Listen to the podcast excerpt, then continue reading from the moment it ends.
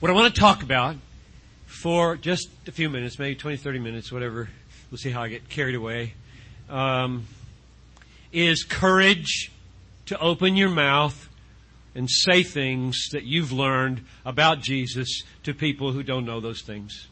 Just, you, you, most of you are single here, and there is a special calling on this season of your life. Could extend till you die. I don't know. Some of you are called to be Amy Carmichael types or Apostle Paul types, and others will be married. But in this unique season, you have a unique moment to speak to a certain group of people that only you can. They won't listen to me as well. I don't cross their paths, but you cross their paths at work and in the neighborhoods, gatherings like this, where a special opportunity will be there for you to say things that nobody else can say. And I just want you to be more bold. That's all. So let me give you, I think I thought of four or five reasons why courage in our day for you may be harder than at certain other times in history. Let me give you four or five reasons that I jotted down this afternoon of why courage or boldness to open your mouth and say truths about Jesus is going to be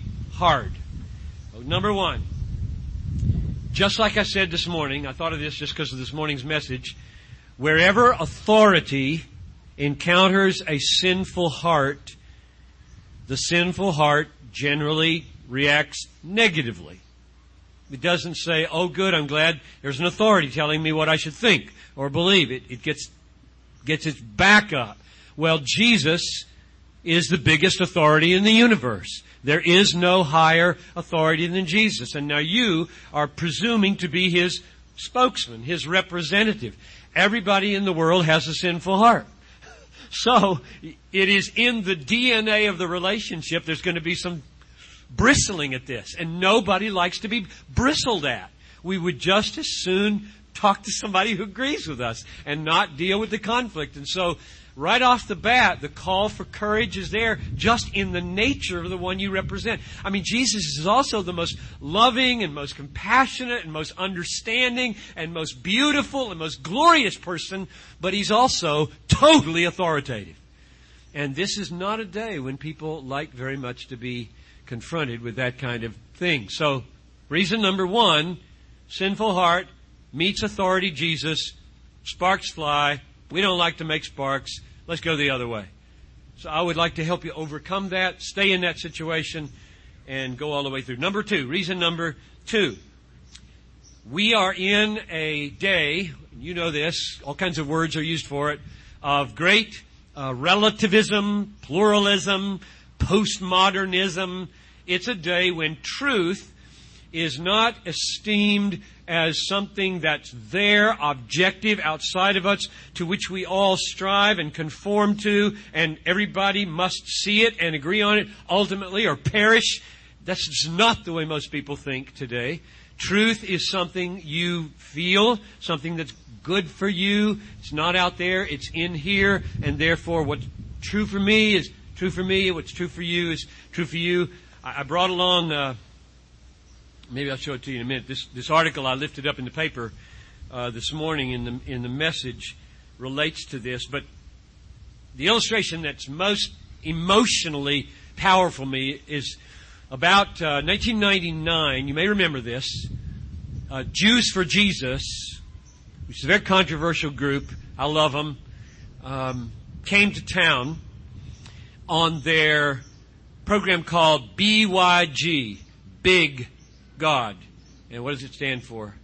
Behold your God. BYG. Behold your God. And they were going to all the cities in the world that had over a million Jewish people and doing major on the street engaging evangelistic efforts to talk to Jewish people about Jesus. That's what they do. They're in your face, on the ground. Hi, I'm Jews for Jesus.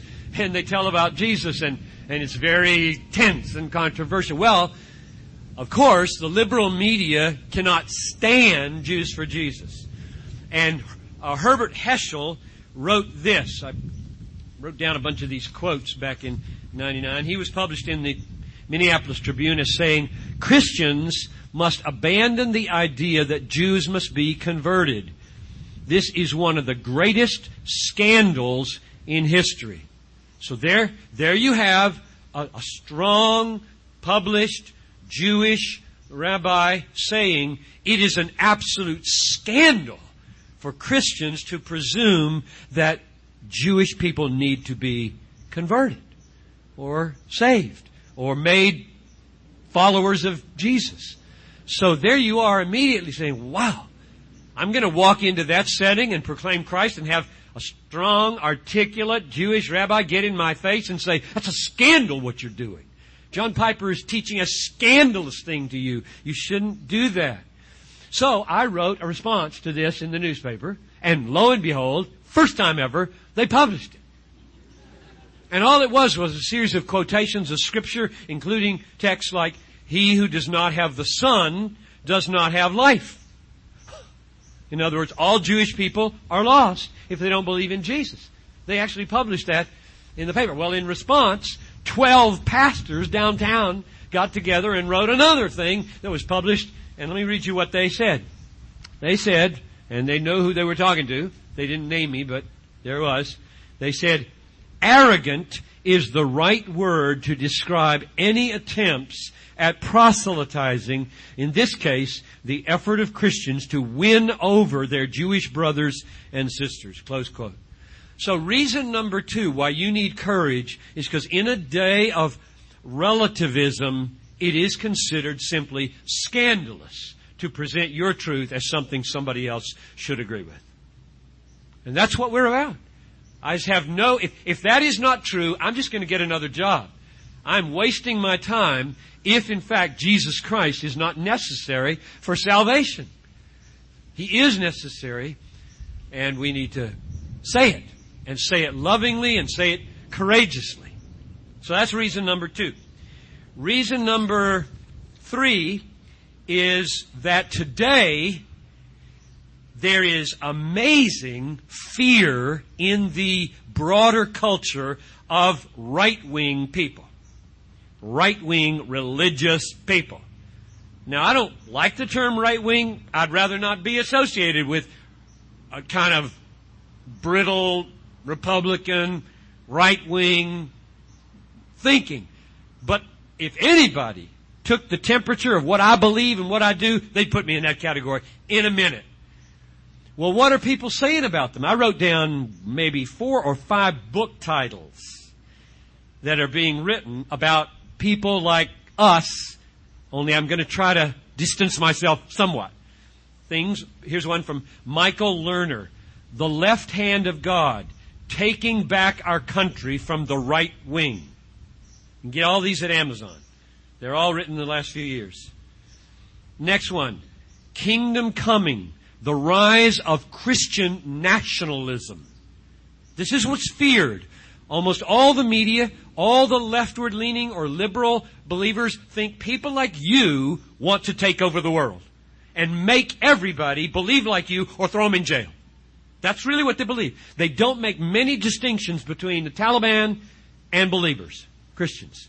That's what is felt about people like me. If he had more influence, he'd throw us all in jail if we were atheists. I'll try to show why that's not true in a minute, but that's what they think. Number three, fear of, let's see, where is it? Why the Christian Right is Wrong by Robert, Robin Meyers. Fourth one, The Kingdom Coming, How the Religious Right Distorts the, uh, the Faith and Threatens, uh, I didn't write the next word, threatens America. There it is. Distorts the faith and threatens America.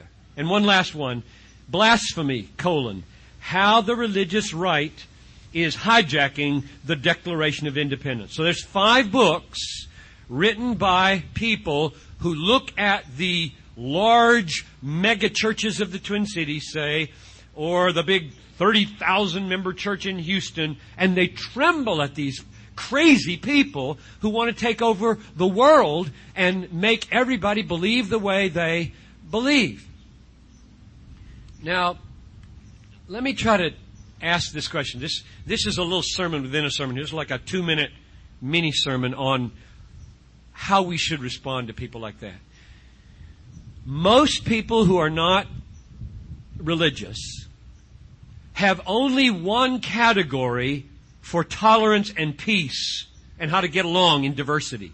And the category is relativism. In other words, if, if I don't believe that your truth is as good as my truth, I will use force to make you agree with me if I can. Power will hold sway. That, so in their mind, the only way to have a democracy is to have relativism. So people like us who say, this book is true, we believe we know the truth, we're going out the country telling people believe this or you perish, they think we're just Taliban, we're just jihadists, we're, we're just like the people who threw the jets, flew the jets into the tower. There's no distinction because it's truth that, claiming truth that, that flew those jets into those towers. The only people, the only way to keep people from killing others is to say respect for all views. Equal respect for all views. Now, I think that's dead wrong. Not only do I think that will not preserve tolerance because in a culture where relativism holds sway and there is no truth, once a person gets power, you've got no moral sanction to call them to account. Because they're going to say, look, I've got the power.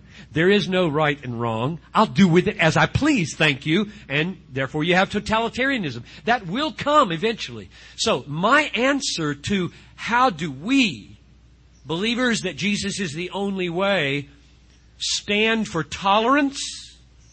In other words, defend the right of an atheist to say what he has to say right here, right here, right now, after I come to this microphone, say what he wants to say without going to jail?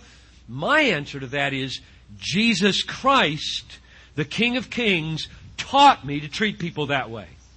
He said, I am the only way, but you can't coerce anybody to believe this. You can't make disciples with a gun or a bomb or a whip or a prison. And then he said this amazing thing in John 18. Uh, Pilate said, So you are a king then? And he said, If my kingdom were of this world, my disciples would be fighting. My kingdom is not of this world. Now that to me is a huge text for why I, as a believer in the King, who will one day rule over the whole world, and anybody who has not bowed the knee to Him will perish, nevertheless I will not force His kingdom. Now, by gun, by bomb, by sword, by prison, I will argue, I will commend, and I will fight for the right of others to do the same. You know, you don't know your Baptist history probably. Most of you probably didn't grow up in Baptist churches, but one of the things Baptists have done well for about 400 years is defend the rights of all people to speak because it's Baptists who were slapped in jail in Massachusetts. I mean, they came over here for religious freedom and lo and behold, the Puritans who had come for religious freedom turned out to do England on New England. And they were throwing Roger Williams and the others in jail because they weren't bowing to the appropriate thing. Now, I love the Puritans, but they got that wrong big time. So I'm really kind of happy historically to stand for the tradition of the Baptists who had a lot of input into the Declaration of Independence and the Bill of Rights to say, we will establish no religion and we will favor no religion. Meaning, we will not structurally make any demands upon a person to belong to any religion. We won't tax anybody if they don't belong to our religion. Things like that. So, uh, that's, that was longer than two minutes. Close that little mini sermon. That was my answer to the people who are writing all these books about how the right wing, if they got control, would really throw all the unbelievers in jail and turn this into a theocracy. That's the fear code word, is that America's going to become a theocracy if the George Bush types get the upper hand. And here's a catch. There are people like that. There are right wing people like that. Theonomists who would in fact legislate Christianity. Well, I wouldn't. And so I would be happy to go to the mat with any atheist or relativist who, who would argue the only way to preserve tolerance and democracy is through relativism. I would come back and say, no, no, no, no, no. That will not work in the long run. I think Jesus is the best ground to defend those who don't believe in Jesus. My fourth reason for why um, courage is going to be necessary is that atheism is becoming increasingly aggressive. That's where I was going to pull out this article again um, about the guy who wrote the book about parenting children without religion. On the back, one of the questions the interviewer asked him in the paper on Saturday was, Are you surprised at the sudden popularity of atheist and agnostic books? I don't know if you've been listening or if you've noticed. You probably will have a bell ring if I say names like Richard Dawkins, Sam Harris, Christopher Hitchens. These are mega atheists writing in your face books that millions of people are reading. If you go home tonight, click on Amazon and type in uh, The End of Faith or The God Delusion or what's the name of Hitchens? Um, God is not great. On, on Amazon, they'll probably all in the top 1,000 books. And weeks ago, they were in the top 500. So you got millions of people reading these books that are, that are in your face atheistic. So all of that to say, the culture that you live in, where you function, is, is got that feel about it. And therefore, it's going to take courage to stand up and say, a man who lived 2,000 years ago is the only way to know God, be rescued from perishing. My last one, before I just give you a few tips on courage, is um, the Bible itself says the gospel is foolishness to those who are perishing. It's, it's wisdom and it's power to those who are being saved, but a crucified Messiah that's a stumbling block and foolishness. So, five reasons, and there are lots more, why you get your work cut out for you. I have my work cut out for me. If we're going to open our mouths in this day, in this park, or at our workplaces, and speak an advocacy for Jesus Christ, it's going to come back at us. So, you don't have Bibles, probably, but I have the text written down. So I'm going to go to Matthew 10. If you do have a Bible and you want to look at it, go there with me. Matthew 10, and we're just going to look at one paragraph and uh, five brief incentives that Jesus gives for courage. Okay? Here's the paragraph. I'll read it to you. Matthew 10, 24 to 31. A disciple is not above his teacher, nor a servant above his master. It is enough for a disciple to be like his teacher and a servant like his master. If they call the master of the house Beelzebul, that's the devil, how much more will they malign those of his own household? So, have no fear of them. For nothing is covered that will not be revealed or hidden that will not be known. What I tell you in the dark, utter in the light. And what you hear whispered, proclaim on the, mouse, on the housetops. And do not fear those who kill the body, but cannot kill the soul. Rather, fear him who can destroy both soul and body in hell. Are not two sparrows sold for a penny? And not one of them will fall to the ground without your Father's will. Even the hairs of your head are all numbered. Fear not therefore. You are of more value than many sparrows. Okay. Now, it's obvious what the main point of that text is because it's mentioned three times. Fear not, fear not, fear not. So that's the main point. And the rest of the text, after the main point of fear not to speak on the housetops, what you've heard from Jesus, everything else is motivation. And that's what I need. I need motivation to be courageous. And there are five motivations in this paragraph, and I'll just give them to you. It won't take more than three or four minutes or two or three minutes with each one. So here they go. Number one. Therefore, have no fear of them. So when you read a therefore, you know something has gone before. Therefore, have no fear of them. What went before? If they have called the master of the house Beelzebul, how much more will they malign those of his household? Therefore, have no fear of them. That's a weird argument. If they called the master of the house, Jesus, the devil, how much more will they call those members of his household, you, the devil? Therefore, don't be afraid. I would think it would be, therefore be afraid. Well, how does that work? I think it works like this. If you are being called the devil because you are lovingly commending Christ, it's evidence you're in the house. You're in the household. You're in the family. You're lining up with Jesus. And what could be more reassuring and encouraging to, to know that Jesus is saying, you're on my side.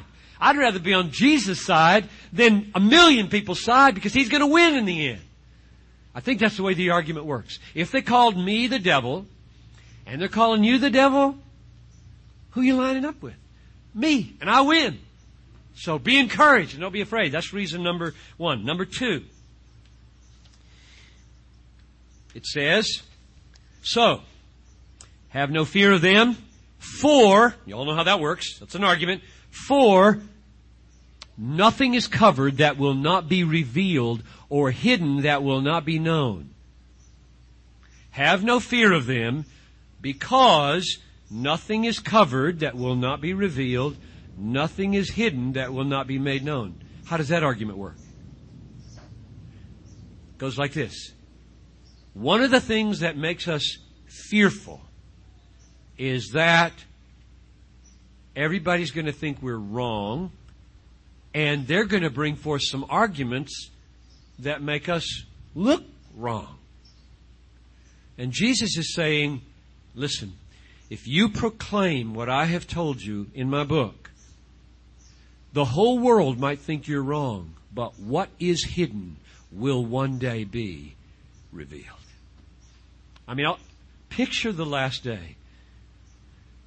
That blue canopy splits, rolled up like a scroll. And King Jesus, with millions of angels, one text says, all the angels are coming. Heaven is filled with angels. And these angels are not like little cherubim with wings that go like this in Peter Paul Rubens paintings. No way. These are the kind of beings that when they speak, the temple threshold of heaven shakes. If they open their mouth, we'd fall to the ground. And there's millions of them coming. And you know what they're going to do? They're going to vindicate you. The time you were just laughed to scorn at work or at school, and they just rolled their eyes and thought you were the most weird right wing religious fanatic they'd ever met in their lives, and you went home feeling crushed and like a failure. This king is coming, and it will be trumpeted to the whole world. She was right, and you were wrong that moment will be worth everything to you. I think that's what it means. Nothing is covered that will not be revealed or hidden that will not be known. So don't fret too much when what you say is rejected because it's not rejected by the one that matters and the whole world will see it one day when it is revealed and written across the skies. Those who followed me were right. Incentive number three. Do not fear those who kill the body, but cannot kill the soul. Fear him who can cast soul and body into hell. So fear God, but don't fear man. Why? the way I put it one time, I preached a message on this about 1983. I can still remember it because one of the pastor's wives, her name is Sue, she's not here anymore, took my hand at the door. She was living in the inner city, and her street was tough. And I praise God that they were there. And I preached this message, and my point was from this text, and I, I closed the message with, Fear not! You can only be killed! Because that's what it says, doesn't it? It says, um, do not fear those who kill the body, but cannot kill the soul. All they can do is kill you. That's what it says. So I ended my sermon on that note, praising God for people who live in the city or take risks, go to hard places. And she took my hand, tears running down her face. She said, I'm scared to death. And I said, Well, that's okay. You're living there. So you're overcoming it. And God will help you. So the third incentive is death is all that man can do to you in the end. Worst thing they can do is wipe you out on earth. And for Christians, doorway to paradise. I hope I have the courage on that day when somebody's got a gun to my head or whatever. I hope I have the courage to say, make my day. I probably won't. but I, I, dream about it. Don't we all dream about being good martyrs? Not easy. Easy to laugh about now, but anybody following the Steller blog like I am? Stellers are in Cambridge, England. They took a little tour in the last two days with their family and they went to visit, I forget the place, but in that place they had a rack Remember what the rack was 300 years ago? And one of their kids lay down on the rack. So in a rack, your hands are tied with ropes that way, your feet are tied with ropes that way, and then there's this big ratio of a turning wheel, and they just begin to stretch you. Now, I, I have a bad back. I have a lower back. And I sit down on my study floor and I put my feet, this is after I've jogged, I put my feet flat against my desk I put my hands on the on the floor behind me and I push my instead of doing these kind of bends, I touch my toes. I'm sitting. That's what somebody told me to do. Sit to do to do stretches. So your hamstring is stretched, and I push as hard as I can, and and sometimes I I hurt myself pushing, and I just imagine what if somebody wanted to make me scream as loud as I could scream by pulling my joints apart. So I, I do not take the suffering that our forefathers have gone through lightly. It, and I don't know what I would do. I just pray that grace would show up for that. Right now, you probably, and I probably feel like I don't have the grace for that. I'm not mature enough, deep enough, strong enough for that. But just like uh, Corrie Ten Boom said, when her, when she said to, remember that story? She said to her, her dad, Daddy, I don't think I'll be able to stand it if they take us away to the concentration camps and try to get us to deny our faith. And her dad said, When I want to send you to your grandmother's house on the train, Corrie, when do I give you the ticket? Three weeks ahead or as you get on the train? She said, As I get on the train. He said, Grace will show up when you get on the train. So believe that. God has a grace for every trial and Today's grace is not the grace for tomorrow. Tomorrow's grace is for tomorrow. So the third incentive, there are only two more, is that they can only kill you. Be strong. Be courageous. Number four, they get sweeter now. Those are kind of tough. Like, they can only kill you. Was oh, haven't you got anything sweeter to say? Well, he does. And, and the last two are sweet. Even the hairs of your head are all numbered. Now, why did he say that? He's in a context of courage and speaking boldly, and he says, I can count the hairs on your head. How does that encourage us? Talitha, my 11 year old, got on the bus today at 1 o'clock to go to 5th and 6th grade camp. Now, Talitha's African American. And we have learned to do hair. Hair's big. Here's big for everybody, but bigger, bigger if it's different than your parents. You gotta learn, you gotta think, you gotta work. So, doing hair to last a week at camp in your 11 is a big deal. So, Noelle knows all about hair. She learned a lot in 11 years. And, and to watch my wife do hair with Talitha is about this text. Now, she doesn't wear braids much anymore. When she was little, we did braids. They were cool. We thought they were really pretty. And, uh, it took about three hours to do braids on this hair. And to watch them, I mean, if you had like 50 braids, and, and I just would watch them I said, how in the world do you do that? How do you separate out enough to make that work so you can braid with your fingers? I just, I was marveled at it. And, and it hit me, okay, she's doing 50. God does every hair separately. God does hair. Which simply means, I think, as, as intimately as my wife hovered over my little girl sitting on the end of the kitchen bench for three hours, that's the way God hovers over us. On the rack, or talking to somebody in the park, or wherever. To, to point out that He knows the number of our hairs is simply to point out He's really close, He's really intimate, He's really there for us. Isn't that the point? I mean, why else? Who cares about a hair, right? Who cares if the if he knows the number. The number doesn't matter. Getting close enough to count them matters. I think that's the point. So, the fourth incentive to be courageous is that God is there. He's intimately involved with your conversation and your life. And here's the last one.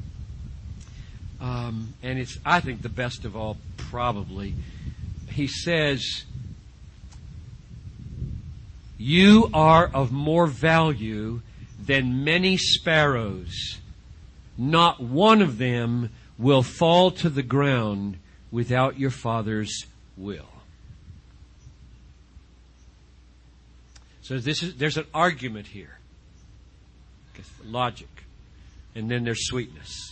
The logic is no sparrow in the world falls dead out of a tree in the middle of a forest watched by nobody but God.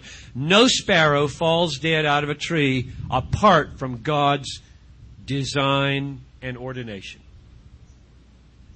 Premise number one. Premise number two.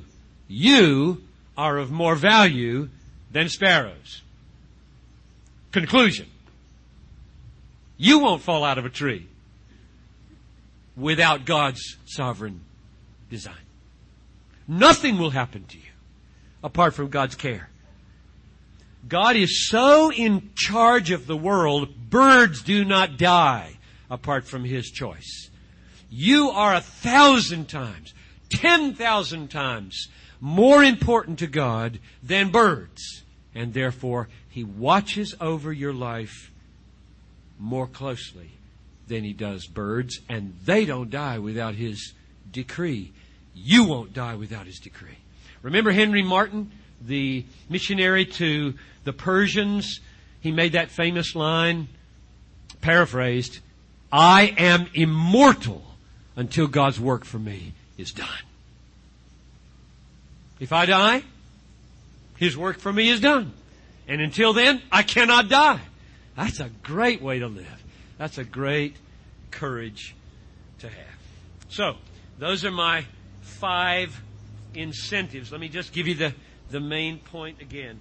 We live in a culture where to be forthright and bold and loving about Jesus Christ, Son of God, coming into the world to pay a ransom for sin, to rise again, to offer himself to anyone who believe as the only way to the Father. I am the way, the truth, and the life. Nobody comes to the Father but by me. To say that and to explain that to people is simply going to be offensive.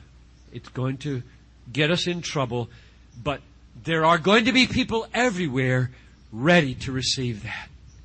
Let me say one other thing before I quit and pray.